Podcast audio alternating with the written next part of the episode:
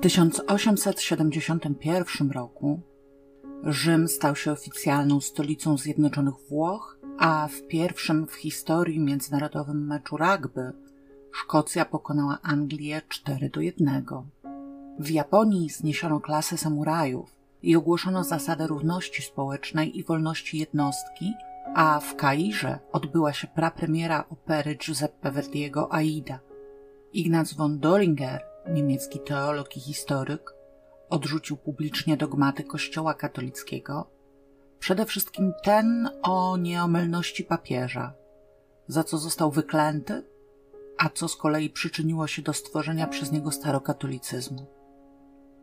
Na terenach dzisiejszej Polski w 1871 roku powstało Warszawskie Towarzystwo Muzyczne, a na Uniwersytecie Jagiellońskim w Krakowie przywrócono wykłady w języku polskim. W królestwie wprowadzono wydawanie wyroków w sprawach politycznych w trybie administracyjnym.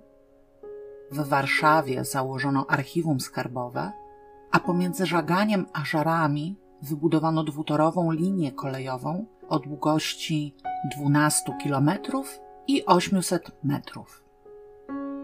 3 stycznia 1871 roku niejaki Jan Madejski znalazł się w nietypowej i krępującej sytuacji.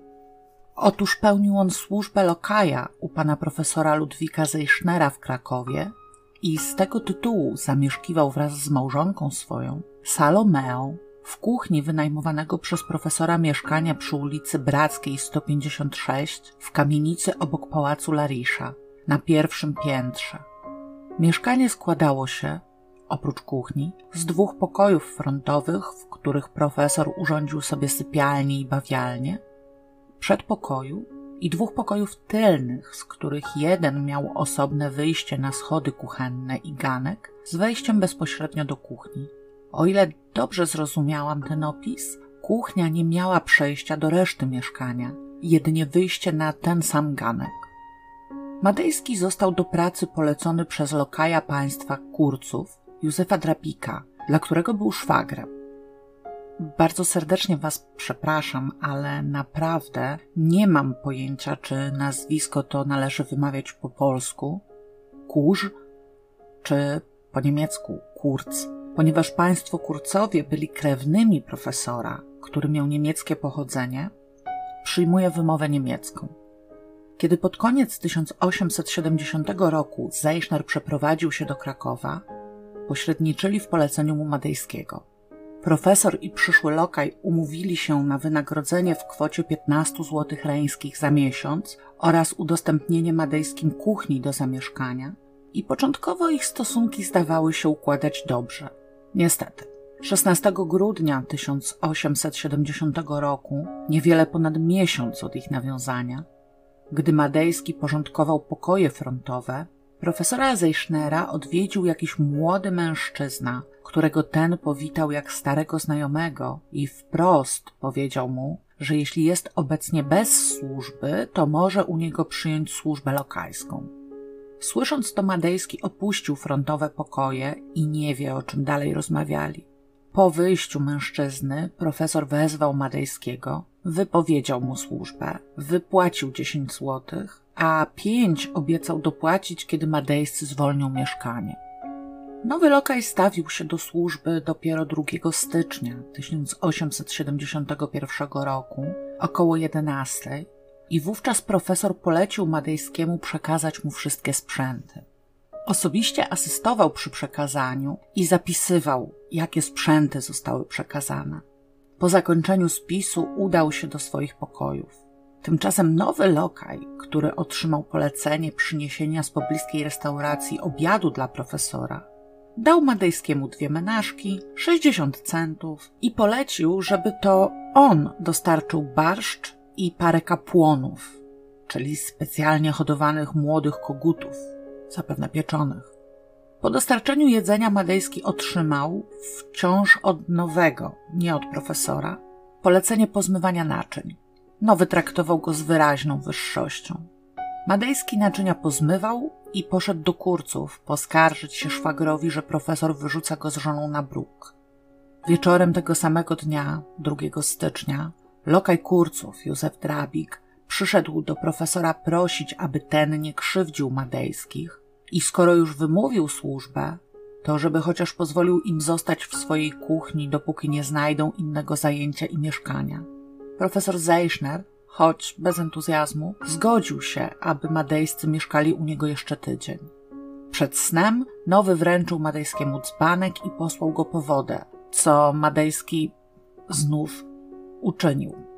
Następnego dnia rano, około siódmej, Madejski zobaczył przez kuchenne okno, że nowy wychodzi kuchennymi drzwiami z jednego z tylnych pokojów, zamyka je na klucz i schodzi po schodach. Kiedy nie wrócił do dziewiątej, w mieszkaniu zaś nie było słychać żadnego ruchu, Madejski zaniepokoił się. Przed dziesiątą poszedł do kurców i zawiadomił państwa o zaistniałej sytuacji. Nie uznali oni jej jednak za podejrzaną i odesłali go. Tymczasem na Brackiej wciąż ani nie było zupełnie słychać codziennych aktywności profesora, ani nie wrócił jego nowy lokaj. Około czternastej Madejski więc ponownie poszedł do kurców. Tym razem już państwo zainteresowali się sytuacją i wysłali swojego lokaja, Józefa Drapika, aby razem z Madejskim sprawdził, co się stało.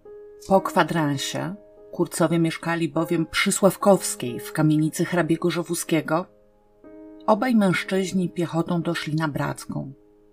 Stanęli przed frontowymi drzwiami mieszkania profesora i przez chwilę do nich dzwonili, jednak bez żadnej reakcji. Przeszli więc pod drzwi kuchenne, które również zastali zamknięte, prawdopodobnie od momentu, kiedy Madejski widział nowego przekręcającego w nich klucz. Na ich pukanie do drzwi kuchennych również nikt nie odpowiedział, Udali się więc do właściciela kamienicy i opowiedzieli mu o sytuacji w mieszkaniu profesora. Właściciel odmówił wydania im zapasowych kluczy i polecił zawiadomić dyrekcję policji, co też uczynili. Zespół policyjny w składzie 31-letni komisarz Henryk Aleksy Engel z pomocnikami, lekarz policyjny dr Paleczny i przybrany do pomocy ślusarz przybył do mieszkania Zeichnera jeszcze przed szesnastą. Ponieważ na dzwonienie i pukanie w dalszym ciągu nikt nie odpowiadał, komisarz polecił otworzyć drzwi kuchenne. Po wejściu do mieszkania stwierdzono, że pokój frontowy był otwarty, a na łóżku przykryte kołdrą, szlafrokiem i poduszką leżały zwłoki mężczyzny, którego tożsamość ze sobą profesora Zeichnera natychmiast przez domowników sprawdzoną została. Przy łóżku znaleziono stolik, na nim parę lichtarzyków i rozprawkę niemiecką, geologiczną, otwartą i z kartką założoną, dokąd nieboszczyk ostatniej nocy był czytał. W pokoju tym sypialnym, jako niemniej i w drugim, większym, bawialnym, widoczny był jak największy nieład. Garderoba, książki, kopaliny porozrzucane, wszystkie szufladki powysuwane, kilka puligaresów pootwieranych, jeden tylko stół duży, nietknięty, na nim układane są starannie dobrane kopaliny w większej ilości. Okna pozamykane i nienaruszone. Lekarz policyjny stwierdził zgon. Tak więc, zgodnie z procedurą, policja zawiadomiła prokuratora rządowego, który przybył już po pół godzinie w towarzystwie lekarza sądowego, doktora Blumenstocka. Podczas kiedy lekarz dokonywał obdukcji zwłok, policjanci odebrali pierwsze zeznania od obojga madejskich, właściciela kamienicy lokaja kurców oraz stróża, jego żony i trzynastoletniego syna. Doktor Blumenstock podyktował do protokołu obdukcji, czyli dzisiejszych oględzin zwłok w miejscu ich znalezienia, następujący opis. W pokoju sypialnym o jednym oknie, na lewo od tegoż, stoi przy ścianie łóżko, na którym leżą zwłoki profesora Zeichnera. Zwłoki w następujący sposób ułożone są na łóżku. Ciało w ogóle wysunięte jest na zewnątrz i grzbietem do pokoju zwrócone. Głowa nieco niżej leżąca od kadłuba spoczywa na samym prześcieradle i to w dolnym końcu łóżka, zwróconym ku przedpokojowi. Twarz jednak nie jest zwrócona ku ścianie, lecz odwrócona do pokoju i nieco ku górze. Kadłub ułożony w łóżku skośnie, od ściany ku pokojowi. Po odjęciu kołder ciało okazuje się jeszcze dobrze ciepłem, jednak wszystkie odnogi znajdują się w stanie stężenia trupiego, a wzdłuż stosu pacierzowego i na pośladkach występują już dokładne i jasnobrunatne plamy pośmiertne. Na szyi znajduje się stryczek poczwórny pomiędzy krtanią a kością gnykową. Węzeł stryczka leży cal poniżej lewego kąta żuchwy. Z karku powróz dostaje się przez lewy kąt żuchwy na lice lewe, aż do kąta ustnego, skąd oddalając się od ciała idzie pod kątem ostrym w górę i założonym jest wolno na gałce dolnozewnętrznej łóżka. Twarz cała, zwłaszcza po stronie prawej oraz włosy po tej stronie, krwią zwalane i zlepione. W tym czasie przesłuchiwany Madejski wskazał do protokołu, że w mieszkaniu brakuje między innymi złotego zegarka, łańcuszka cienkiego, także złotego, sygnetu złotego, którym pan Zejszner pieczętował. Dalej brakuje sześciu łyżek srebrnych, łyżki dużej srebrnej, dwóch łyżek stołowych, z których jedna była srebrna, druga posrebrzana, futra, butów skórzanych wysokich podszytych flanelą. Wyglądało więc na to, że sprawca, pomimo śladów przeszukania, zabrał tylko przedmioty małe i łatwe w transporcie. Sprawa wydawała się od samego początku bardzo skomplikowana, głównie ze względu na osobę ofiary. Profesor Ludwik Zeichner był bowiem znanym uczonym o znakomitym dorobku naukowym i bogatym życiorysie. Urodził się w 1805 roku w Warszawie jako syn aptekarza Karola i tam też zaczął studia filozoficzne, które kontynuował w Berlinie. Później na Uniwersytecie w Getyndze uzyskał stopień doktora filozofii, a następnie zamieszkał w Krakowie, który wówczas był wolnym miastem. Na Uniwersytecie Jagiellońskim objął katedrę historii naturalnej, uzyskując tytuł profesora jeszcze przed ukończeniem 30 roku życia. Wykładał geologię, mineralogię i zoologię, często wyjeżdżając na badania terenowe, także ze studentami. Wyjazdy te wykorzystywał również do realizowania swoich prywatnych zainteresowań etnograficznych i krajoznawczych, czego rezultatem było wydanie w 1845 roku książki Pieśni ludu Podhalan, czyli górali tatrowych polskich. Przez jakiś czas pełnił funkcję dyrektora górnictwa w Rzeczypospolitej Krakowskiej, ale pasja naukowa jednak przeważyła. Począwszy od 1829 roku odbywał regularne wyprawy badawcze w Tatry i na Podtatrze, w trakcie których prowadził pomiary wysokości. Badał źródła tatrzańskie, sporządził mapę geologiczną Tatr, zajmował się ich klimatem i hydrografią, czy wreszcie, jako pierwszy, odkrył w Tatrach ślady zlodowacenia. Badał również pochodzenie samej nazwy Tatry, czemu poświęcił oddzielną pracę. W uznaniu jego zasług pierwszemu schronisku w Dolinie Pięciu Stawów Polskich nadano imię profesora Ludwika Zeichnera. W 1850 roku na Uniwersytecie Jagiellońskim zamiast katedry historii naturalnej utworzono cztery nowe geologii, mineralogii, zoologii i botaniki. Z braku jednak profesorów Zeichner nadal wykładał geologię, mineralogię i zoologię dla wszystkich katedr.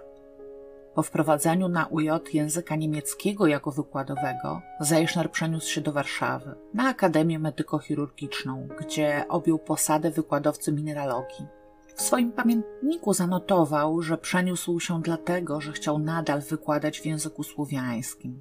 Było to o tyle ważne, że jeszcze ojciec profesora, aptekarz Karol, nosił niemieckie nazwisko Zeuchner, a on sam kształcił się przecież na uniwersytetach niemieckich.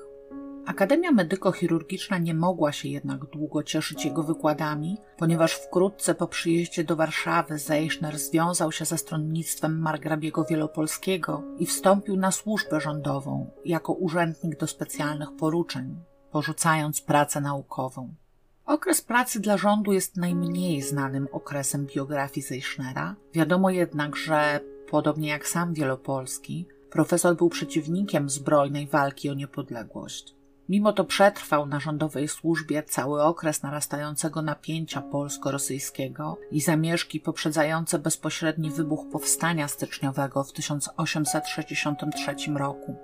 Dopiero po upadku powstania i likwidacji władz i urzędów Królestwa Polskiego Ludwik Zeichner został zwolniony ze służby państwowej. Nie mogło być inaczej, skoro Pomimo pojawiającego się w chwilach większych emocji niemieckiego akcentu, czuł się Polakiem i zawsze to podkreślał. Przez jakiś czas przebywał jeszcze w Warszawie i znów nie zachowało się zbyt dużo informacji o tym, czym się tam zajmował. Dopiero w 1870 roku przyjechał do Krakowa z zamiarem osiedlenia się na stałe, przywożąc wszystkie swoje książki, notatki i zbiory geologiczne. Początkowo zatrzymał się u Kurców przy Sławkowskiej.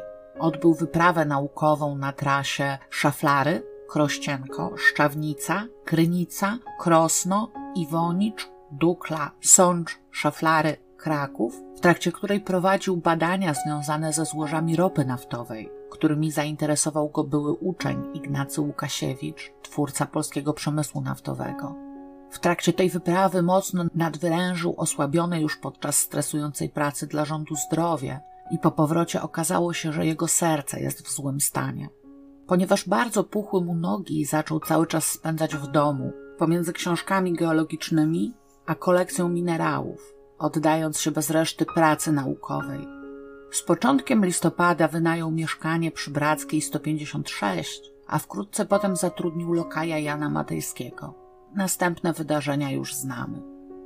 Zwłoki profesora Ludwika Zeichnera zostały 4 stycznia 1871 roku rano poddane sekcji przez doktorów Blumenstocka i Ściborowskiego. Stwierdzili oni, co następuje. Profesor Ludwik Zeichner zmarł na skutek uduszenia. Uduszenie wywołane zostało przez silne ściągnięcie szyi za pomocą powrozu, czyli przez strangulację. Strangulacja zdziałana została przez osobę obcą lub przez osoby obce, nie zaś ręką własną. Morderstwo miało miejsce w nocy z 2 na 3 stycznia 1871 roku. Po szczegółowej analizie znamion śmierci dr Blumenstock ocenił jej przybliżony czas na około 5 rano. Równolegle z czynnościami sądowo-lekarskimi i przesłuchaniami świadków, policja prowadziła działania operacyjne mające na celu ustalenie tożsamości głównego podejrzanego, nowego lokaja profesora Zeichnera. Początkowo, co prawda, brano pod uwagę jako sprawców także madejskich, którzy w chwili zbrodni przebywali w mieszkaniu profesora i mieli do niego słuszny żal o niespodziewane zwolnienie z pracy. Podejrzenie to szybko upadło wobec faktu, że po dokładnej rewizji nie odnaleziono u nich żadnego z przedmiotów skradzionych profesorowi, ale także wobec intuicji policyjnej komisarza Engla, który obserwował zachowanie obojga madejskich podczas oględzin zwłok profesora, oględzin mieszkania, przeszukania i przesłuchania i ocenił je jako całkowicie naturalne i oddalające od nich podejrzenia. Jeśli chodzi o głównego podejrzanego, policja zderzyła się z olbrzymim problemem. Nikt oprócz Madejskich go nie widział. Nie znano jego imienia ani nazwiska, nie było wiadomo skąd pochodzi, czy z kim w Krakowie się kontaktował. Policja dysponowała jedynie jego rysopisem podanym przez Madejskich. Brzmiał on. Mężczyzna lat od 25 do 30, wzrostu średniego, budowy dość silnej, twarzy ściągłej, śniadawej, włosy i długa brudka hiszpańska ciemna, oczy w głąb zapadłe, włosy ku tyłowi zaczesywane, niedługie. Ubrany w ciemny surdut po kolana, długie nabuty spodnie, szalik ciemny na szyi, kapelusz piernikowy nisko obrączkowo zszyty, zapewne sukienny. Oczywiście, że próbowałam znaleźć informacje o kapeluszu piernikowym, ale Google niestety milczy. Przypuszczam więc, że mogło chodzić o kolor. Rysopis ten przekazano tak zwanym strażnikom cywilnym, czyli wywiadowcom policyjnym, i mimo jego niezbyt dużej dokładności, jeszcze tego samego dnia, 3 stycznia, wywiadowcy Papiernik i Ustianowicz zameldowali komisarzowi, że odpowiadający rysopisowi mężczyzna rano odjechał spod dworca fiakrem, czyli dorożką, o numerze 17, a kurs zamówił do Zabierzowa, niedużej wsi położonej na północny zachód od Krakowa w pobliżu Balic, w których gdzieś mieści się krakowskie lotnisko. Najprawdopodobniej informację tę przekazał informator policyjny, gdyż wśród dorożkarzy, prostytutek i portierów było ich wówczas najwięcej. 4 stycznia przesłuchano fiakra numer 17 Józefa Magosia. Zeznał on, że poprzedniego dnia rano kiedy czekał na pasażerów przy dworcu kolejowym, podeszło do niego dwóch panów, z których jeden ubrany był w kapelusz, wysokie buty i futro, i pytał o pociągi do Wiednia i Warszawy. Uzyskawszy o nich informację, pożegnał swojego towarzysza, wsiadł do dorożki Magosia i zamówił kurs do Zabierzowa. Po drodze zatrzymali się w Rząsce, gdzie podróżny wypił w szynku wódkę, a drugą postawił Magosiowi, płacąc za całe zamówienie srebrną dwudziestocentówką. Następnie pojechali już prosto do Zabierzowa, gdzie podróżny podziękował, wysiadł i oddalił się. Tylko, że policja miała już wiarygodne informacje, że dorożka numer 17 była widziana 3 stycznia także w Rudawie, czyli prawie dwa razy dalej od Krakowa niż Zabierzów. Magosia zatrzymano więc w areszcie, gdzie natychmiast cudownie odzyskał pamięć i poprosił o możliwość uzupełnienia zeznania. Kiedy mu jej udzielono, zeznał, że kurs do Rudawy zataił, ponieważ z właścicielem dorożki rozliczył się tylko za wyjazd do Zabierzowa, a resztę pieniędzy sobie zatrzymał.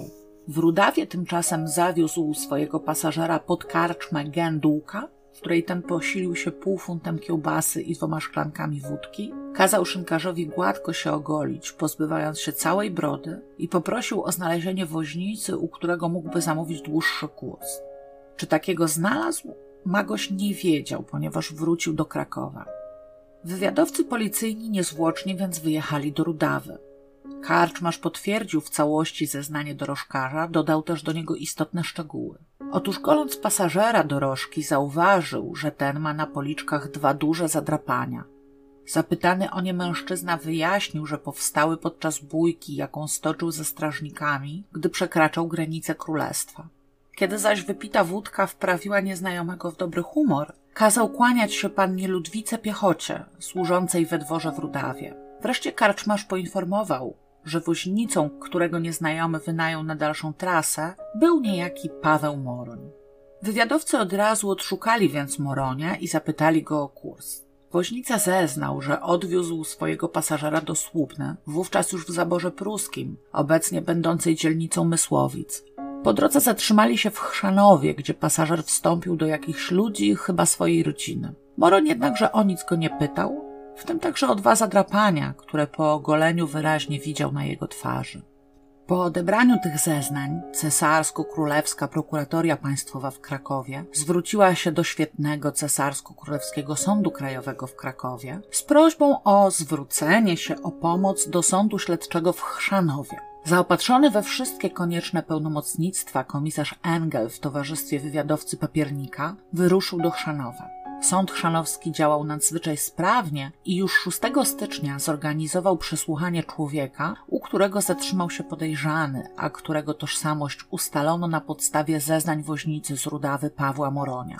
Policjanci z Krakowa przyjechali w zasadzie na gotowe. Chrzanowianin ów, Jan Grzyska, lub według innego źródła Trzyska, zapytany o podróżnego zeznał co następuje.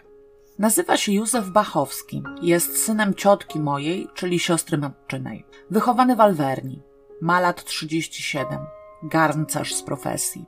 Dwa lata był w wojsku, z wojska poszedł do powstania. Nie widzieliśmy go przez 10 lat i aż do Wielkiej Nocy roku przeszłego nic o nim słychać nie było. Na Wielkanoc wrócił podobno z Syberii. 3 stycznia przyjechał ubrany w futro czarne, surdut wierzchni ciemny, długi kortowy pod nim surdut czarny, pod spodem kamizelkę miał czarną, spodnie sukienne, buty wielkie, polskie, podszyte czymś białym, zdaje się flanelą. Miał też złoty zegarek z łańcuszkiem, a przy zegarku, zdaje się, pierścionek.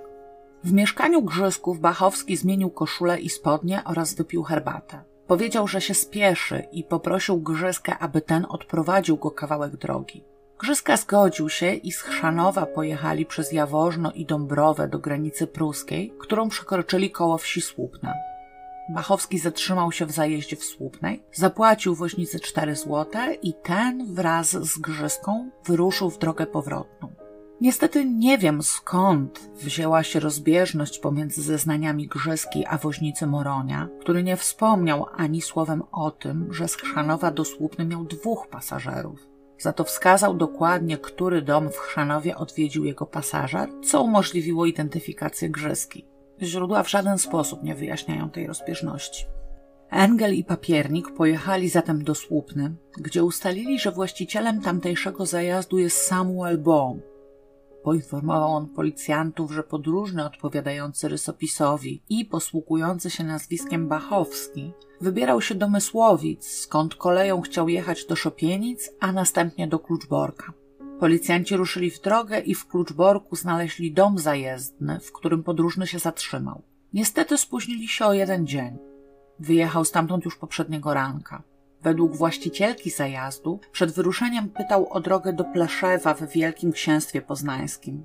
Widząc, że skutecznie udało się im zmniejszyć przewagę uciekiniera, Engel zdecydował się poprosić burmistrza Kluczborka o telegraficzne przekazanie do Pleszewa rysopisu poszukiwanego wraz z nazwiskiem, jakim się posługuje i żądaniem zatrzymania go. Było to strzałem w dziesiątkę, ponieważ po przybyciu Engela i papiernika do Pleszewa okazało się, że policja pruska zatrzymała już uciekającego Józefa Bachowskiego.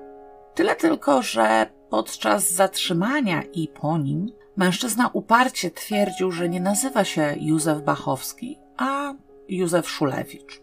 12 stycznia komisarz Engel przewiózł zatrzymanego Bachowskiego Wel Szulewicza do Krakowa i dopiero tu przystąpił do jego przesłuchania.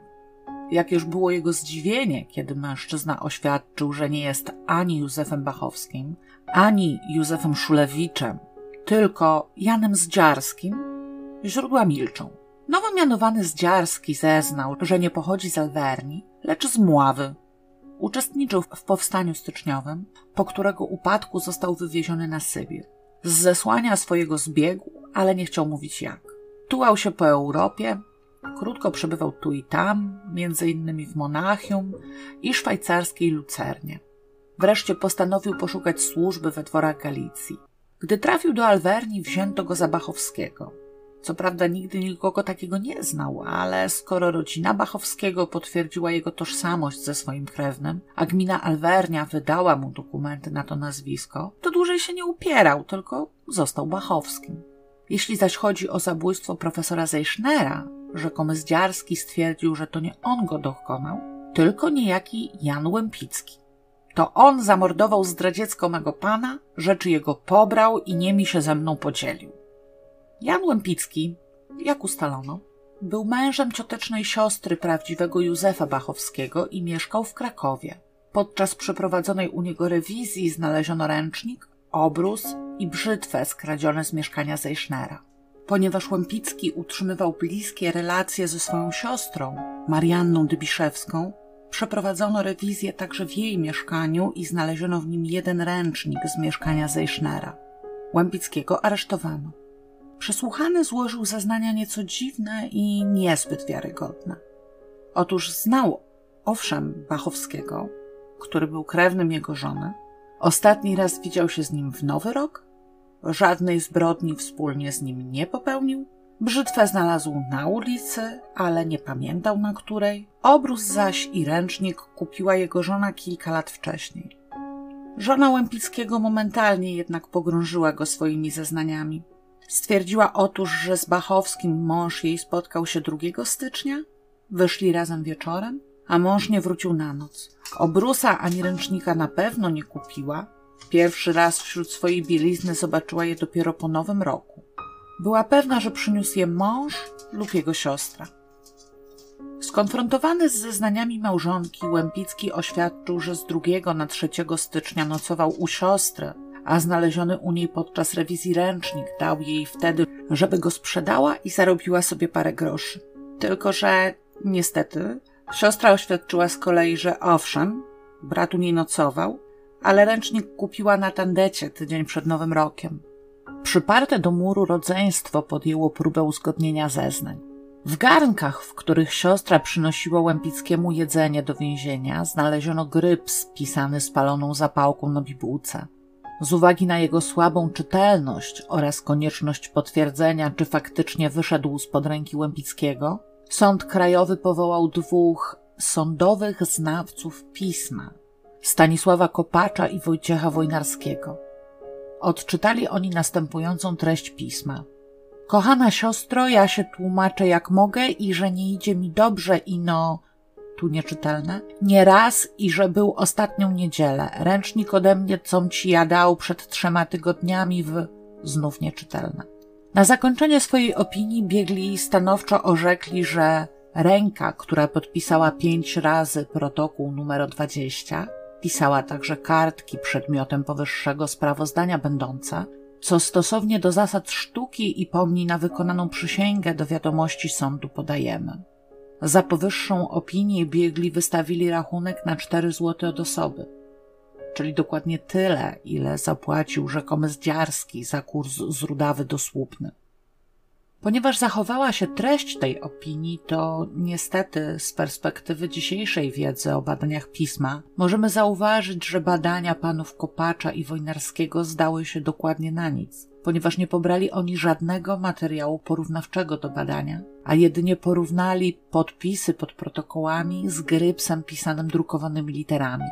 Na podstawie porównania podpisu i liter drukowanych nie da się niestety stwierdzić tożsamości piszącego, ale cóż, prawdopodobnie sąd o tym wówczas nie wiedział, a panowie znawcy sądowi postanowili to radośnie wykorzystać. Albo też o tym nie wiedzieli.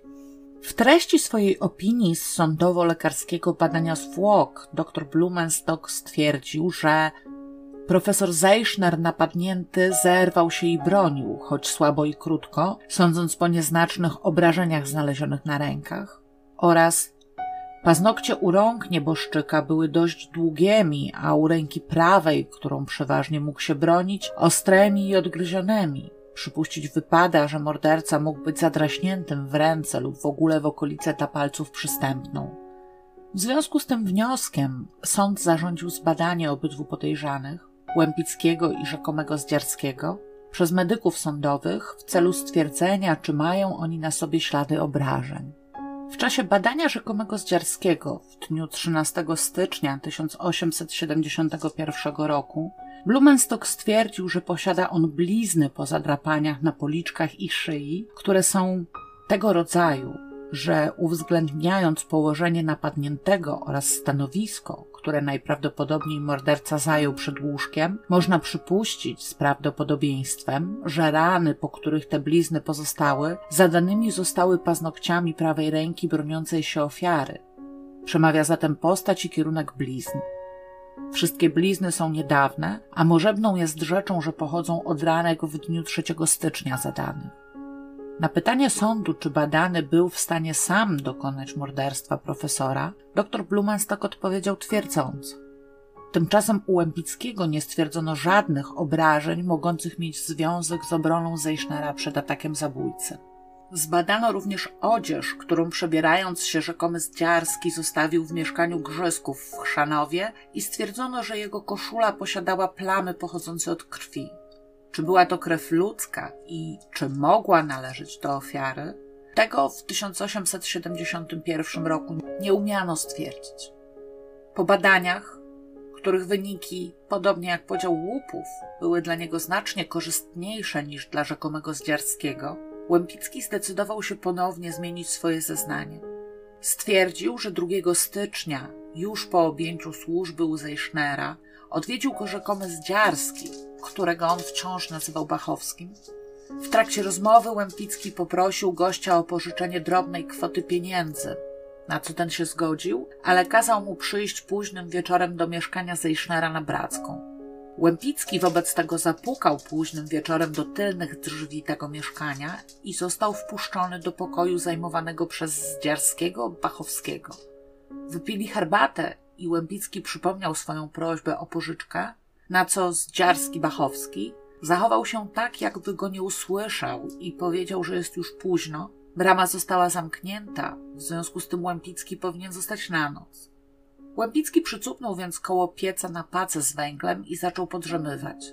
Znienacka, w środku nocy, Zdziarski Bachowski obudził go i zaczął namawiać do wspólnego zabójstwa Zeichnera.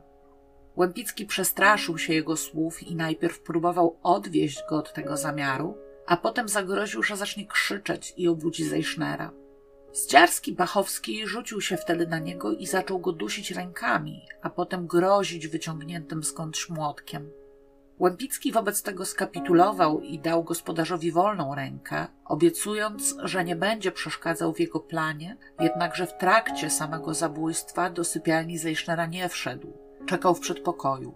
Po zabójstwie Zdziarski-Bachowski wyszedł do niego, powiedział, długom za nim chodził, alem go wreszcie zdybał i kazał przysiąc Łępickiemu, że ten go nie zdradzi. Następnie wrócił i przez około godzinę plądrował pokoje profesora. Zakończywszy rabunek, poszedł na dół, kazał stróżowi otworzyć bramę, po czym wrócił na górę i wraz z Łępickim opuścił mieszkanie. Poszli przez rynek w stronę dworca, gdzie się pożegnali i Bachowski i Zdziarski dał Łępickiemu brzytwę, obrus i ręcznik. Po raz kolejny mamy tu nigdzie niewyjaśnioną rozbieżność zeznań, ponieważ Madejski 3 stycznia rano widział, jak około siódmej mieszkanie Zejsznera opuszcza tylko jedna osoba, jego nowy lokaj, a Madejski kłamać raczej nie miałby potrzeby. Niestety nie udało mi się nigdzie znaleźć wyjaśnienia także tej rozbieżności. Kiedy Łępicki zeznawał swoje rewelacje, jego wspólnik nadal powtarzał, że nie nazywa się Bachowski, tylko Zdziarski. Zejsznera wcześniej nie znał, służbę u niego podjął przypadkiem, nie zabił go, gdyż uczynił to Łępicki. Dowody jednak wyraźnie wskazywały na to, że to on jest sprawcą. Postanowiono zatem podjąć działania w kierunku ustalenia jego tożsamości, licząc na to, że postawiony wobec faktu złamania przez policję tej tajemnicy przyzna się i wyjawi swój motyw. Śledczy wychodzili z założenia, że nieprawdą jest, jakoby zatrzymany był Janem Zdziarskim z Mławy, gdyż na to, że jest Józefem Bachowskim, wskazuje utrzymywanie przez niego kontaktów z rodziną Bachowskich, zarówno żoną Łępickiego, jak i Grzyską z Chrzanowa, jak i, jak się okazało, Bachowskimi z Alwerni. Aby to potwierdzić, zaczęto przesłuchiwać rodzinę Bachowskich. Żona Łępickiego, cioteczna siostra Józefa Bachowskiego, zeznała, że nie widziała go od czasu, gdy jako trzynastolatek został wcielony do wojska. Słyszała tylko, że zdezerterował z wojska i uciekł do królestwa. Brał udział w powstaniu, a po nim został wywieziony na Syberię. Któregoś dnia w zeszłym, 1870 roku, dowiedziała się, że Józef z zesłania wrócił. Wkrótce rzekomego Józefa przyprowadził do niej szwagier, niejaki Kadłuczka.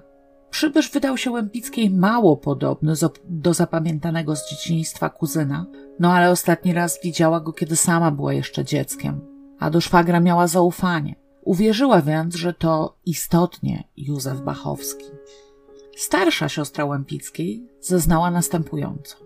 Siostra mojej matki, Grzyskówna z domu, poszła za Bachowskiego i miała z nim dwóch synów, Józefa i Marka. Marek zmarł przed dwoma, trzema laty. Józefa wzięto do wojska austriackiego przed jedenastu lat. Odtąd nikt z rodziny już go nie widział. Dopiero ostatnio, gdzieś koło Wielkiej Nocy, Józef Kadłuczka, szwagier mój, przyprowadził do mnie nieznajomego mi człowieka i spytał, czy go poznaje. Odpowiedziałam, że nie. Wówczas szwagier zaprowadził mnie do drugiego pokoju i powiedział, że to jest mój kuzyn, Józef Bachowski, który wrócił z Syberii. Ja mu na to odrzekłam, że to być nie może, gdyż ten jest do Józefa zupełnie niepodobny. Ale szwagier upierał się, że to na pewno jest on, na dowód czego podał, że rozpoznała go rodzina Walwerni, a nawet tamtejsze władze wydały mu na to nazwisko papiery. Józef Kadłuczka, szwagier prawdziwego Bachowskiego, zupełnie już zgłupiałam od nadmiaru szwagrów i wciąż nie mam pojęcia, jakie dzisiejsze powinowactwo lub pokrewieństwo tak określano. Zeznał z kolei, Józefa Bachowskiego znałem dobrze, ale nie widziałem go od ponad dziesięciu lat. W drugi dzień świąt wielkanocnych zobaczyłem w Alwerni grupkę ludzi przypatrujących się żandarmom, którzy pytali jakiegoś człowieka o paszport. Obcy twierdził, że nazywa się Józef Szulewicz i idzie z Prus do Krakowa. Chciał tylko przenocować w Alwerni. Żandarmi puścili go, a ja zaopiekowałem się nim, prowadząc go na nocleg do Sosińskiego. Sosiński ożenił się niedawno z wdową po Marku Bachowskim. O czym Sosiński rozmawiał z nieznajomym? Nie wiem. Na drugi dzień przyszedł do mnie, bardzo podniecony, mówiąc, że Szulewicz jest bratem nieboszczyka Marka, Józefem Bachowskim, którego on osobiście nigdy nie znał. Nie chciałem temu z początku wierzyć. Ten Józef Bachowski, którego znałem przed ponad dziesięciu laty, był wyższy i miał jaśniejsze włosy. Ale pomyślałem, że to widocznie strapienia na Syberii tak go zmieniły. Zgadliście. Mózg mi wypadł. Józef Kadłuczka znał Bachowskiego od dziecka i nie rozpoznał go w rzekomym Szulewiczu. Ale kiedy człowiek, który Bachowskiego nigdy nie znał, stwierdził, że Szulewicz to Józef Bachowski, Kadłuczka uprzejmie potwierdził i zaczął dalej po rodzinie nieść wieść o szczęśliwym powrocie ze słońca, którego on sam wcale, a wcale nie rozpoznał. Kadłuczka był najstarszym członkiem rodziny, miał więc duży autorytet i łatwo mu było przekonać młodszych do swojego zdania. Nawet wdowa po Marku, bracie Józefa Bachowskiego, obecna pani Sosińska, której własny mąż zidentyfikował przybysza, zeznała. Z początku nikt go nie poznał i ja również go nie poznałam. Ale skoro starsi ode mnie go poznali, to uznałam, że może to on. Pomimo jak się okazało, całkowicie bezwartościowej identyfikacji przez rodzinę, rzekomy Bachowski posługiwał się tym nazwiskiem od kwietnia 1870 roku do chwili aresztowania w styczniu 1871, a nawet posiadał na to nazwisko dokumenty. Choć do ich wydania doszło także w sposób dość kuriozalny. Otóż burmistrz Alverni Walenty Ryczkiewicz, jak zeznał, rodzinę Bachowskich znał, ale niezbyt dobrze. Wiedział, że Józef był w powstaniu, a potem na Syberii, albowiem jego matka, pani Bachowska, pokazywała mu jeszcze w 1864 roku list od Józefa wysłany z Modlina, informujący o skazaniu go na trzy lata rot aresztanckich. Roty aresztanckie była to forma wykonania kary pozbawienia wolności, polegająca w dużym skrócie na wykonywaniu przez cywilnych więźniów prac na rzecz wojska, często przy budowie fortyfikacji. Około 1865 roku pani Bachowska pokazała jeszcze Ryczkiewiczowi list od Józefa z Permu na Syberii, a potem zmarła. Przez pięć lat do Alverni nie docierały żadne informacje o Józefie Bachowskim. Dopiero w 1870 zwrócił się do Ryczkiewicza starosta chrzanowski, który na polecenie namiestnika w Lwowie miał się dowiedzieć, czy Józef Bachowski pochodzi z Alverni, a zatem jest obywatelem austriackim. Pytanie to wyszło od władz rosyjskich, które przygotowywały zwolnienie Józefa z zesłania. Burmistrz Ryczkiewicz potwierdził, Niedługo po wysłaniu odpowiedzi na zapytanie starosty, stawił się u niego osobiście nieznany mu mężczyzna, który stwierdził, że jest Józefem Bachowskim i prosi o wydanie zaświadczenia, że jest byłym powstańcem i zesłańcem.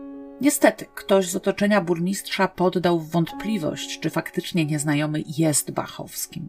Ryczkiewicz, wiedząc, że Józef był garncarzem, zaprowadził nieznajomego do warsztatu, posadził u koła garncarskiego i kazał mu zrobić garnek. Niepewnie i krzywawo, ale całkiem poprawnie nieznajomy zrobił, co mu kazano. Burmistrz Ryczkiewicz złożył jego niezręczność na karp od wyknięcia od zawodu i wystawił nieznajomemu na nazwisko Józefa Bachowskiego żądane świadectwo dla Sybiraka, które nie tylko potwierdzało jego tożsamość, udział w powstaniu i zsyłkę, ale także zawierało wezwanie do udzielenia ekspowstańcowi i eks-zesłańcowi wszelkiego możliwego wsparcia. Policji udało się w końcu ustalić, co działo się z rzekomym Bachowskim od pojawienia się w Alverni w kwietniu 1870 do pojawienia się w Krakowie w grudniu tego samego roku. Przez jakiś czas służył on u niejakiego Setkowicza, dzierżawcy propinacji w Morawicy. Propinacja było to, mówiąc ogólnie, prawo do wyrobu i handlu alkoholem na danym terenie. W tym czasie poznał szwagierkę Setkowicza, osiemnastoletnią Ludwikę Piechotę, która służyła we dworze w Rudawie. Jak pamiętacie, prosił karczmarza o pozdrowienie jej, kiedy zatrzymał się w Rudawie podczas swojej ucieczki. Później podjął służbę lokaja u Jana Kępińskiego, dziedzica Szczurowej. Kępiński przyjął go w ramach pomocy eks-powstańcowi i eks-zesłańcowi, ale już po dwóch miesiącach oddalił.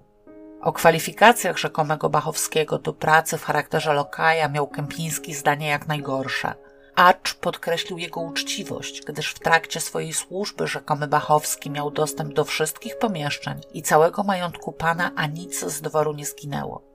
Skonfrontowany z zatrzymanym, Kępiński potwierdził, że jest to mężczyzna, który przez dwa miesiące pełnił u niego służbę jako Józef Bachowski. Po utracie kolejnej posady, rzekomy Bachowski zwrócił się do mieszczącego się w Krakowie Stowarzyszenia Pomocy dla Byłych Zesłańców, okazując świadectwo dla Sybiraka wydane mu w Alverni. Po zapoznaniu się z treścią tego dokumentu, przewodniczący stowarzyszenia, Wiktor Belicki, stwierdził, że jest on oszukańczy i wyłudzony i odmówił rzekomemu Bachowskiemu pomocy materialnej. ten w stowarzyszeniu więcej się nie pokazał. Podczas przesłuchania Bylicki zeznał, że przedstawione mu świadectwo uznał za oszukańcze, ponieważ wynikało z niego, że po bitwie pod Samsonowem Bachowski został wzięty do niewoli przez kozaków dońskich. Uwięziony został najpierw w Cytadeli Warszawskiej, a stamtąd przewieziony przez Petersburg do Permu, gdzie otrzymał wyrok na zaludnienie Syberii. Z Permu przewieziony został do Tobolska, do ciężkich robót, skąd zbiegł wraz z księdzem Zilińskim i klerykiem Bulkowskim. Tymczasem, jak podał Bylicki, z całą pewnością w Permie nie odbywały się żadne sądy. Była tam tylko stacja etapowa w drodze na Syberię. Przestępców politycznych, do jakich zaliczano powstańców, sądzono od razu na terenie Cytadeli. Jednak ujętych z bronią w ręku, jako szczególnie niebezpiecznych, przewożono nie do Warszawy, lecz do Włodzimierza i prosto stamtąd na Syberię, bez stacji etapowych. Zaś zaludnienie Syberii i ciężkie roboty były to dwie różne kary. Poza tym Bylicki zeznał, że rozmawiał z rzekomym Bachowskim w towarzystwie kilku innych byłych zesłańców i doszli oni do wspólnego wniosku, że ten nie zna ani samego Tobolska, ani jego okolic i najprawdopodobniej nigdy tam nie był. Bylicki zwrócił się o pomoc do Stowarzyszenia Wzajemnej Pomocy Sybiraków i dzięki nim ustalił, że prawdziwy Józef Bachowski, garncarz rodem z Alwerni, był w powstaniu. Zesłany został na Syberię w gubernię jenisejską w 1863 roku i dotąd z zesłania nie powrócił. Udało się więc stanowczo wyeliminować jedną z tożsamości zatrzymanego i udowodnić, że nie był on Józefem Bachowskim. Kim wobec tego był? Józefem Szulewiczem, Janem Zdziarskim? 25 stycznia 1871 roku cesarsko-królewska prokuratoria zwróciła się do cesarsko-królewskiego sądu z poleceniem, aby zatrzymanego Zdziarskiego przesłuchać okolicznie i wyczerpująco o jego całe curriculum vitae i wezwać go, aby podawał dokładnie, jak długo w każdym miejscu i pod jakim nazwiskiem zostawał, czym się trudnił, u kogo mieszkał, z którymi osobami obcował i kto to poświadczy. Policja przesłała również do dyspozycji sądu 18 zdjęć z Dziarskiego wel Szulewicza. Prokuratoria poleciła sądowi rozesłać te zdjęcia wraz z kopią zeznań na okoliczność curriculum vitae w miejsca wskazane przez aresztowanego, w celu potwierdzenia faktów podanych w zeznaniach oraz próby identyfikacji zatrzymanego. Zdjęcia rzekomego Zdziarskiego nie miały oczywiście nic wspólnego z dzisiejszą fotografią sygnalityczną. Były fotograficznymi portretami jakiegoś anonimowego artysty, ale jest to jeden z pierwszych przypadków, w których wykorzystano fotografię do celów identyfikacyjnych na dzisiejszych ziemiach polskich. W oczekiwaniu na sprawdzenie przez jednostki, które otrzymały zdjęcia i kopie zeznań, podanych na nich danych, śledztwo utknęło w martwym punkcie na prawie pół roku, co wobec błyskawicznego tempa, jakim od początku się toczyło, robiło nie najlepsze wrażenie.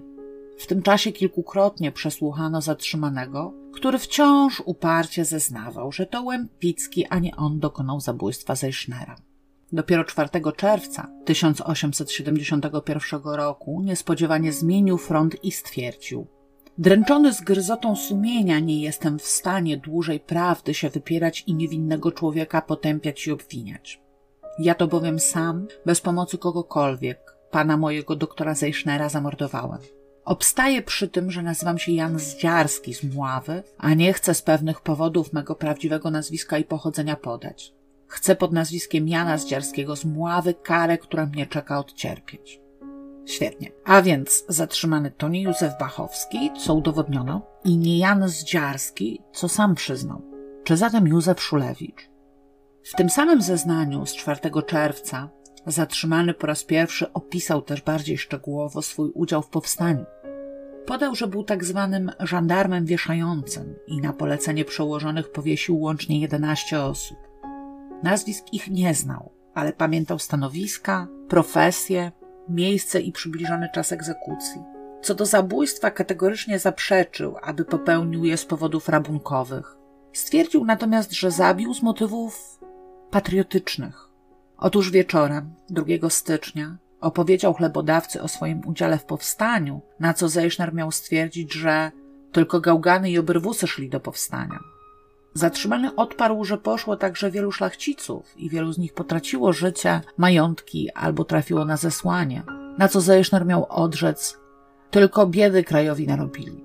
Taki stosunek do powstania i powstańców pasował do poglądów profesora, zwolennika wielopolskiego i przeciwnika walki zbrojnej, ale wątpliwym było, czy Zejszner do rzekomo świeżo poznanej osoby wyraziłby się o powstańcach tak niegrzecznie. Zatrzymany twierdził jednak, że dokładnie taka rozmowa miała miejsce i oburzyła go do tego stopnia, że postanowił zabić profesora i zwrócił się do Łępickiego, aby mu w tym pomógł.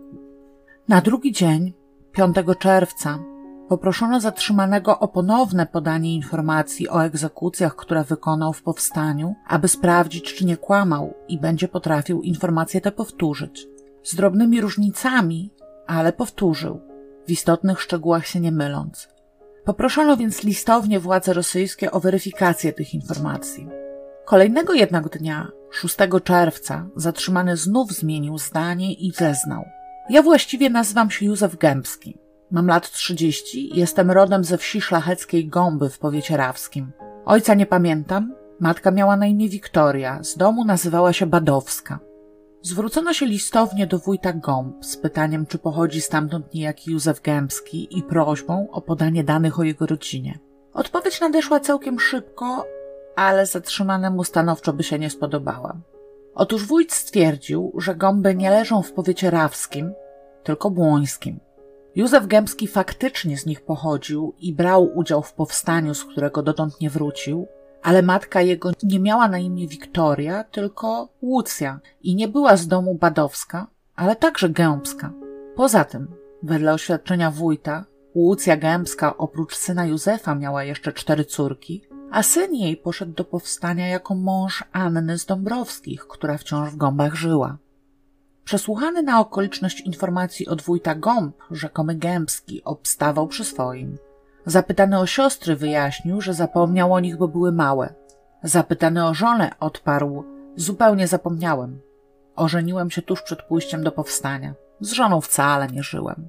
Zapytany zaś o nazwisko żony, bez mrugnięcia okiem odparł Paulina Markowska. Kolejny więc alias okazał się zmyślony i ani na krok nie przybliżył władz do prawdziwej tożsamości zatrzymanego. Do sprawdzenia pozostało już tylko jedno wskazane przez niego nazwisko Józef Szulewicz. W związku z rozsyłanymi wcześniej zdjęciami zatrzymanego i zeznaniami dotyczącymi jego przeszłości w sprawie tożsamości zatrzymanego z Szulewiczem, wpłynęło do Cesarsko-Królewskiego Sądu Krajowego w Krakowie pismo z Sądu Policji Poprawczej w Kielcach o następującej treści. Józef Sielewicz, a nie Szulewicz, istotnie był zesłany do Rosji. Na fotografii nie ma żadnego podobieństwa. Człowiek z fotografii nie jest znany w tutejszych okolicach. Równie odmowne listy nadeszły z Radomia i Suchetniowa. Żaden Bachowski, Zdziarski, Szulewicz ani Gębski nie byli tam wcześniej znani. Żaden Józef Szulewicz nie był wcześniej aresztowany ani karany na terenie Królestwa Polskiego. Z oddzielnym listem zwrócił się też brat zesłańca Józefa Sielewicza, Apolinary, który zobaczywszy zdjęcia zatrzymanego kategorycznie stwierdził: Na fotografii nie jest zdjęty mój brat.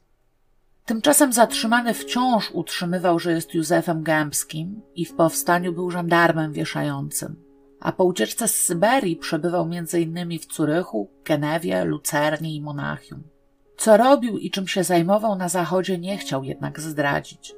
Ponadto wciąż utrzymywał, że nie znał wcześniej Zeichnera choć Madejski zeznał przecież, że 16 grudnia przywitali się jak starzy znajomi, a nawet podejrzewał, że profesor mógł mieć w stosunku do gościa jakieś dawne zobowiązania. Ponadto Łępicki zeznał, że po zabójstwie zatrzymany wprost powiedział do niego, że za Zejsznerem długo chodził i nareszcie go zdybał. Wobec zupełnego braku nowych poszlak dotyczących tożsamości zatrzymanego postanowiono podjąć ostatnią próbę jej ustalenia poprzez zweryfikowanie informacji, które podał na temat swojego udziału w powstaniu. W tym celu podjęto działania w dwóch kierunkach.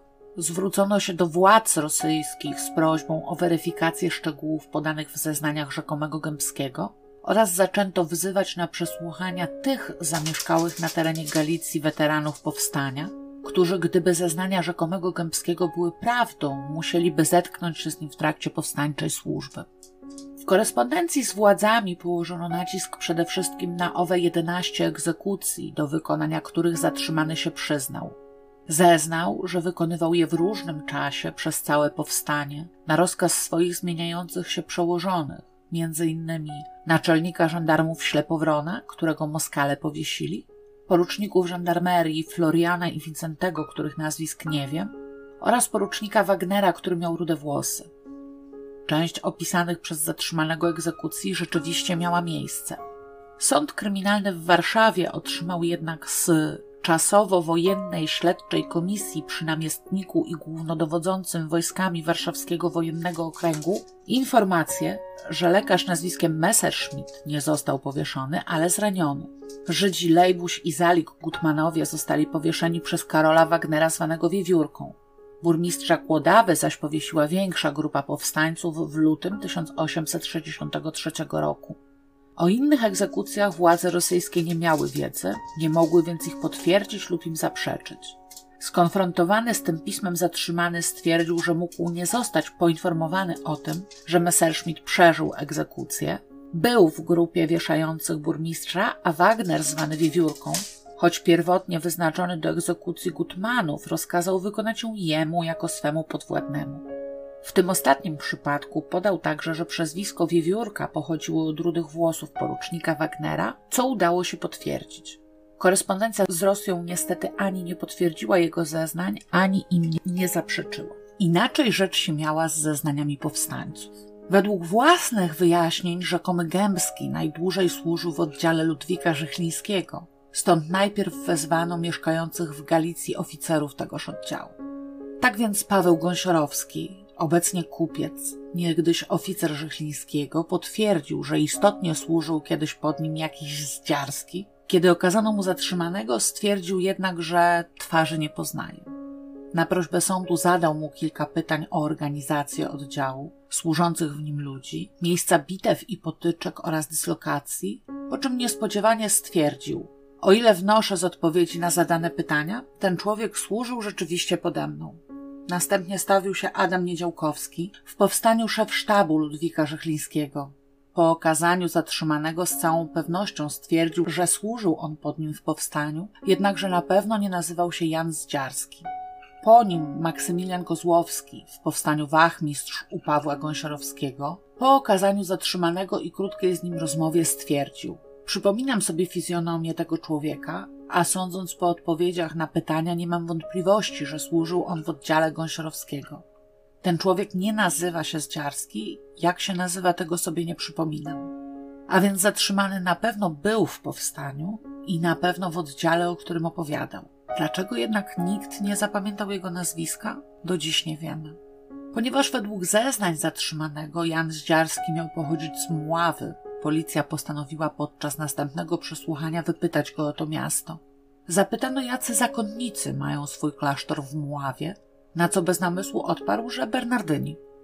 W jakich chodzą habitach? W szarych. Tymczasem w Muławie byli tylko noszący białe habity Paulini. Na szereg kolejnych pytań zatrzymany również nie potrafił udzielić prawidłowych odpowiedzi, co ugruntowało przysłuchujących w przekonaniu, że nigdy nie był w Muławie, ani nawet w jej okolicach i zupełnie nie zna terenów, z których rzekomo pochodzi. Jeśli chodzi o pobyt na zachodzie, zatrzymany wciąż odmawiał odpowiedzi na pytanie, co robił w Monachium, Curychu, Lucernie czy Genewie. Mówił tylko, że tułał się. Podał tylko jeden szczegół tej tułaczki. Otóż w Lucernie miał pożyczać pieniądze pod zastaw w polskim Lombardzie. I tak się szczęśliwie złożyło, że w Krakowie przebywał właśnie Władysław Rylski, który na co dzień prowadził w Lucernie dom handlowy i zastawny dla uchodźców z Polski. Wezwano go na konfrontację z zatrzymanym, podczas której Rylski nie rozpoznał go, natomiast zatrzymany spokojnie oświadczył: To jest ten pan, w którego domu handlowym w Lucernie bywałem. Poproszono więc Relskiego, aby zadał zatrzymanemu kilka pytań dla ustalenia, czy faktycznie zna on Lucernę i mógł w niej przebywać. Relski przeprowadził szczegółowe rozpytanie zatrzymanego, po którym z całą stanowczością uznał, że człowiek ten na pewno przebywał w Lucernie, ponieważ zna takie szczegóły, których nikt nie znający osobiście tego miasta nie mógłby znać. Niestety, Nie udało się w podobny sposób zweryfikować faktu przebywania przez zatrzymanego w pozostałych wskazanych przez niego miastach. Wyczerpawszy wreszcie wszelkie możliwe metody ustalenia tożsamości zatrzymanego, cesarsko-królewska prokuratoria skierowała do sądu akt oskarżenia przeciwko samozwańcowi, który utrzymuje, że jest Józefem Gębskim, a który się dawniej fałszywie mianował Józefem Szulewiczem, Józefem Bachowskim i Janem Zdziarskim, o zbrodnię zabójstwa zdradzieckiego i rozbójniczego popełnioną na osobie Ludwika Zeichnera. Nierozstrzygnięta pozostała kwestia motywu tego zabójstwa. Oskarżenie zdecydowało się na zabójstwo zdradzieckie i rozbójnicze, czyli według ówczesnej nomenklatury w celach rabunkowych. Niezbyt udany to był rabunek, skoro w zamian za życie Zeichnera sprawca zabrał jeden złoty zegarek z łańcuszkiem i sygnetem, jedno futro, obrus, ręcznik i brzytwę, podczas kiedy kilka okazów z kolekcji geologicznej profesora mogło zapewnić mu majątek. Rabunek w pierwszą noc po objęciu służby jeszcze przed zorientowaniem się w faktycznej skali majątku profesora wystawiał kiepskie świadectwo intelektowi sprawcy. Jeszcze gorsze zaś, zabójstwo na tle rabunkowym tuż po otrzymaniu kluczy do wszystkich pomieszczeń i nieskrępowanego dostępu do majątku pracodawcy. W świetle zeznań Łępickiego i Madejskiego nieprawdą było, że sprawca profesora nie znał i przyjął u niego służbę zupełnym przypadkiem. Znali się wcześniej, co widział Madejski, a sprawca wiele lat za nim gonił, co usłyszał z jego ust Łępicki. Wreszcie, gdyby do zabójstwa miało dojść przypadkiem, pod wpływem emocji, choćby w obronie honoru powstańców styczniowych, sprawca użyłby raczej czegoś, co wpadłoby mu w rękę, a nie skręconego poczwórnie sznura specjalnie przyniesionego ze sobą. Wydaje się, że oprócz sprawcy nikt nigdy nie poznał powodu śmierci profesora Ludwika Zeichnera. Proces samozwańca odbył się w dniach od 5 do 7 grudnia 1871 roku. Został on oskarżony o zabójstwo, nakłanianie do zabójstwa, gwałt publiczny, groził Łępickiemu śmiercią, oszczerstwo, pomawiał Łępickiego o zabójstwo Zeichnera i oszustwo, wyłudzenie dokumentów potwierdzających nieprawdy od burmistrza Alverni.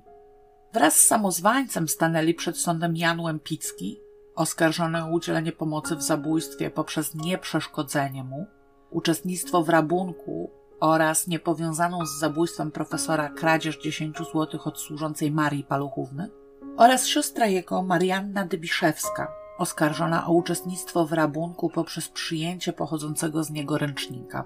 Skład orzekający w tej sprawie utworzyli sędziowie Skrzyszewski, Nowak, Mechofer i Kasparek z prezesem Antoniewiczem jako przewodniczącym. Oskarżenie popierał prokurator Kędzierski. Jana Łępickiego bronił adwokat Alojzy Ad, natomiast jego siostry Dybiszewskiej i samozwańca mieniącego się Gębskim adwokat Jan Hajdukiewicz. Mecenas Ad oprócz kariery prawniczej z sukcesami zajmował się też działalnością naukową w dziedzinie mineralogii i geologii, a od 1862 roku prowadził Uniwersytecką Katedrę Mineralogii. Jego udział w procesie jako obrońcy oskarżonego o współudział w zabójstwie kolegi po fachu i w pewnym sensie nawet mentora był co najmniej dziwny. Nie zachowały się jednak niestety żadne wyjaśnienia motywów przyjęcia przez Ata tej obrony. Wiadomo tylko, że na pewno nie był to motyw materialny, ponieważ Łampicki do osób bogatych jak zapewne domyśliliście się, nie należał. Być może zatem mecenas Ad kierował się jakąś osobistą urazą do Zeichnera? Tego niestety dziś już się nie dowiemy. Podczas sprawdzania danych personalnych główny oskarżony po raz kolejny podał, że nazywa się Józef Gębski, pochodzi z Gąb w powiecie rawskim, jest żonaty, nie ma dzieci, od 17 roku życia pracuje jako służący 15 stycznia 1863 roku zgłosił się do służby w oddziałach powstańczych. Był żandarmem wieszającym, służył pod Rudowskim i Bossakiem. Po powstaniu przeszedł granicę austriacką i został internowany w Ołomuńcu, skąd udał się do Monachium, a stamtąd do Genewy i Lucerny. Po tym oświadczeniu przewodniczący Antoniewicz pouczył oskarżonego, że ma mówić prawdę, a jako że wszystkie podane przez niego fakty zostały zweryfikowane jako nieprawdziwe, po raz kolejny wezwał go do ujawnienia swojej tożsamości. Oskarżony spokojnie odrzekł, że nazywa się Józef Gębski. Spośród wezwanych przez sąd świadków tylko trzy osoby przyznały, że znały oskarżonego przed rozpoczęciem procesu. Jedną z nich był Maksymilian Kozłowski, który rozpoznał go jako służącego w swoim oddziale powstańca, choć nazwiska, jakiego wówczas używał, nie pamiętał. Drugą karczmarz z Morawicy, u którego oskarżony służył przez dwa miesiące pod nazwiskiem Michalski i został ze służby zwolniony, ponieważ nadawał się tylko do ciężkich prac, zupełnie sobie nie radząc z obsługą gości. Trzecią, właściciel domu handlowego i zastawnego Władysław Rylski, choć tu rozpoznanie było o tyle dyskusyjne, że to on został zidentyfikowany przez oskarżonego, co potwierdzało, że faktycznie mieli ze sobą wcześniejszy kontakt. Nie wezwano nikogo związanego z okresem służby oskarżonego u właściciela morawieckiej propinacji, nawet panny piechoty, której przekazywał ukłony podczas ucieczki. Dziś już niestety nie wiadomo, czemu tego zaniechano. Samozwaniec w porozumieniu z mecenasem Hajdukiewiczem eksponował w swojej obronie motywy patriotyczne i próbował wyzyskiwać zawsze silne w Krakowie nastroje antyrosyjskie. W zestawieniu jednak z dowodami potwierdzającymi patriotyczną postawę Zeichnera, jego zachowanie było mało przekonujące. Jan Łempicki poinformował sąd, że ma 30 lat, żonę, dwójkę dzieci, umie trochę pisać, pracuje jako lokaj. Jego starsza siostra, Marianna Dybiszewska, była zamężna za robotnikiem kolejowym, bezdzietna, analfabetka, niepracująca. Podczas rozprawy samozwaniec przyznał się do winy i szczegółowo opisał przebieg zbrodni. Ponownie zaprzeczył, jakoby wcześniej znał Zeichnera, choć przeciwnie zeznawali Madejski i Łempicki. Służbę u niego miał przyjąć dlatego, że poszukiwał pracy, a od lokaja kurców Józefa Drabika dowiedział się, że Zeichner ofiaruje posadę. Do pytania, jak mogło się to zdarzyć, skoro od ponad miesiąca miał już wówczas lokaja madejskiego, z którego służbę był zadowolony, nie odniósł się. Potwierdził wcześniejsze zeznania Łempickiego odnośnie przebiegu wieczoru 2 stycznia, kiedy to Łempicki przyszedł do niego po pożyczkę, czekał długo na zakończenie wykonywania obowiązków, potem jeszcze wypili razem herbatę i okazało się, że brama jest zamknięta, więc Łempicki musiał zostać na noc. Zaprzeczył, jakoby namawiał Łębickiego do współudziału w zabójstwie oraz groził mu, stwierdzając, że wcześniej przyznał się do tego przez pomyłkę, bo różne rzeczy wtedy gadał. Jeśli chodzi o przebieg samej zbrodni, wyjaśnił, że do sypialni profesora wszedł na bosaka. Stanął przy łóżku, założył śpiącemu Zeichnerowi na szyję przygotowany wcześniej stryczek, po czym mocno go zaciągnął. Profesor szarpnął się i próbował stawiać opór, ale bezskutecznie. Kiedy zaprzestał walki, zabójca przywiązał sznur do poręczy łóżka, przykrył ciało kołdrą i zaczął plądrować mieszkanie. Potwierdził, że w trakcie walki Zeichner przemieścił się na łóżku i jego ciało w momencie zakrycia kołdrą spoczywało z głową w nogach łóżka, a stopami na podgłówku. Po około godzinie wyszedł do przedpokoju, gdzie pozostawił zamkniętego Łępickiego i kazał mu przysiąc, że ten go nie zdradzi. Łępicki przysiągł, przed sądem tłumacząc się, że bał się, że faktycznie rzekomy Gębski go zabije. Po odebraniu przysięgi samozwaniec wrócił do pokojów profesora, gdzie ponownie plądrował przez około godzinę. Wrócił do przedpokoju, aby ponownie kazać Łępickiemu przysiąc, że nigdy go nie zdradzi, a potem naradzić się wraz z nim, jak najlepiej opuścić mieszkanie. Uradzili, że rzekomy Gębski zejdzie pierwszy i zbudzi stróża, prosząc o otwarcie bramy, a potem wróci na górę i wyjdą już obaj. Tak też zrobili. Łępicki założył futro Zeichnera, a samozwaniec niósł zawiniątko z pozostałymi łupami.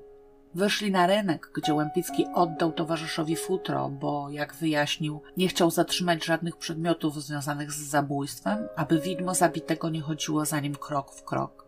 Kiedy się jednak żegnali, rzekomy Gębski przejrzał jeszcze raz zrabowane przedmioty w swoim tłumoczku i wyrzucił na ulicę dwa ręczniki i obrus, a Łępicki podniósł je i zabrał, bo, jak wyjaśnił, i tak zrobiłby to ktoś inny. Liczył poza tym na to, że nikt nie połączy z zabójstwem ręczników i obrusa i przeliczył się. Biegli dokonali bowiem badania przedmiotów zarekwirowanych u Łępickiego i jego siostry oraz bielizny domowej Zeichnera i stwierdzili, że z powodu zgodności koloru i splotu z wysokim prawdopodobieństwem przedmioty te zostały wykonane z tej samej sztuki płótna. Łępicki i rzekomy Gębski rozstali się pod dworcem kolejowym, skąd Łępicki poszedł do siostry i podarował jej ręcznik jako swój własny. Marianna Dybiszewska stanowczo zaprzeczyła, jakoby wiedziała, że pochodzi on z przestępstwa. Główny oskarżony, zapytany przez prokuratora, gdzie nauczył się wiązać stryczki, spokojnie wyjaśnił, że będąc w powstaniu powiesił kilkanaście osób, więc miał okazję nabrać wprawy, a poza tym jest to tak prosta czynność, że każdy potrafi ją wykonać. Zeznania świadków nie wniosły do sprawy nic nowego, aczkolwiek ciekawostką ówczesnego postępowania może być fakt, że nie zaprzysięgano wszystkich świadków.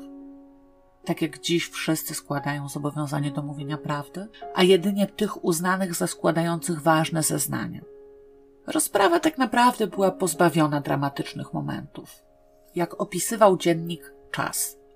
Zachowanie się głównie oskarżonego odznaczało się przez cały ciąg rozprawy zadziwiającą obojętnością, pewnym rodzajem cynizmu graniczącego z idiotyzmem. Ilekroć nie był pytany przez przewodniczącego lub sędziów, albo podczas przesłuchiwania świadków, stał prawie ciągle obrócony do publiczności, uśmiechał się, jakby go bawiło tak liczne zgromadzenie, wychylał się, stawał na palcach, jakby szukał znajomych. Wniosku prokuratorii wysłuchiwał tak obojętnie, jakby się to jego wcale nie dotyczyło. Odpowiedzi jego świadczyły albo o cynizmie, albo o głupocie. Przyznawał się bowiem do wszystkiego, nie ze skruchy, nie z przekonania o wielkości popełnionej przez siebie zbrodni, ale nie wiedząc sam dlaczego. A uwagi wszelkie, że winę swoją starał się zwalić na drugiego, że ukrywał się pod rozmaitymi nazwiskami itp., przyjmował z uśmiechem i widocznie go to bawiło, że tyle sądowi swoją osobą narobił kłopot. Szczególnie uderzała ta obojętność, kiedy opowiadał, jak mordował swoją ofiarę. Najobojętniejszego wypadku trudno opowiedzieć z zimniejszą krwią. Po zakończeniu postępowania dowodowego prokurator wniósł o wymierzenie samozwańcowi kary śmierci przez powieszenie, Łębickiemu zaś roku i sześciu miesięcy więzienia z dodatkowym obostrzeniem jednego dnia postu w tygodniu. Zgodnie z ówczesnym prawem austriackim takie obostrzenie kary nie oznaczało pełnego postu, lecz wyłącznie chleb i wodę. Wobec Marianny Dybiszewskiej prokurator wnosił o wymierzenie kary sześciu miesięcy więzienia. Mecenas Hajdukiewicz wniósł o uniewinnienie samozwańca od wszystkich zarzutów, z wyjątkiem zabójstwa, i poprosił sąd, aby uwzględnił zasadnicze okoliczności łagodzące, jakimi były według niego nieotrzymanie przez oskarżonego należytego wychowania, przyznanie się do winy i wydanie wspólników, i w razie wymierzenia kary śmierci przedstawił akta sprawy cesarzowi z wnioskiem o ułaskawienie. Wobec Marianny Dybiszewskiej, którą również reprezentował, wniósł o całkowite uniewinnienie wobec nieudowodnienia, że wiedziała ona, że ręcznik, który otrzymała od brata, pochodzi z przestępstwa. Mecenas Alt, działając w imieniu Łępickiego, oświadczył, że okoliczności, w jakich jego klient popełnił czyn, poważnie umniejszają jego winę. Znajdował się w obcym domu, w obecności człowieka, po którym mógł się spodziewać wszystkiego, łącznie z zamachem na własne życie, nie można go więc winić za to, że nie przeszkodził zbrodni, a należy uznać za okoliczność przemawiającą na jego korzyść, że w niej nie pomógł.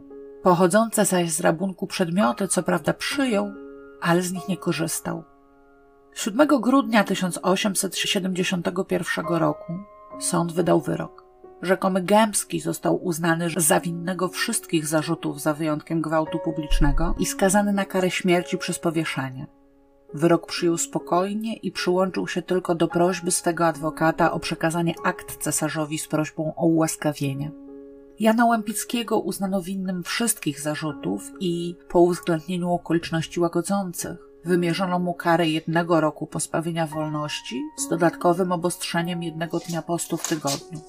Także Mariannę Dybiszewską uznano za winną i wymierzono jej karę czterech miesięcy więzienia prostego. Ona zareagowała na wyrok najgorzej. Po jego wysłuchaniu zaczęła płakać, krzyczeć i próbowała rwać sobie włosy z głowy.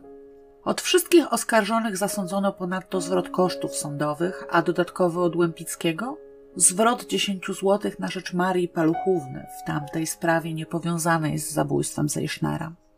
Na skutek rekursów, jak wówczas pięknie nazywano odwołanie, które złożyła prokuratoria od uniewinnienia z zarzutu gwałtu publicznego rzekomego Gębskiego oraz Marianna Dybiszewska od całości wyroku, sprawa została skierowana do Sądu Krajowego Wyższego w Krakowie, który wyrokiem z dnia 21 lutego 1872 roku zatwierdził wyrok Sądu Krajowego w całości. Jednakże cesarz Franciszek Józef I skorzystał z prawa łaski, darując rzekomemu Gębskiemu życie, a wymierzenie kary zastępczej polecił Najwyższemu Trybunałowi Sądowemu. Ten w dniu 6 czerwca 1872 roku wymierzył samozwańcowi karę dożywotniego pozbawienia wolności. Dalszy los skazanego nie jest znany, podobnie jak to, czy kiedykolwiek ustalono jego prawdziwą tożsamość.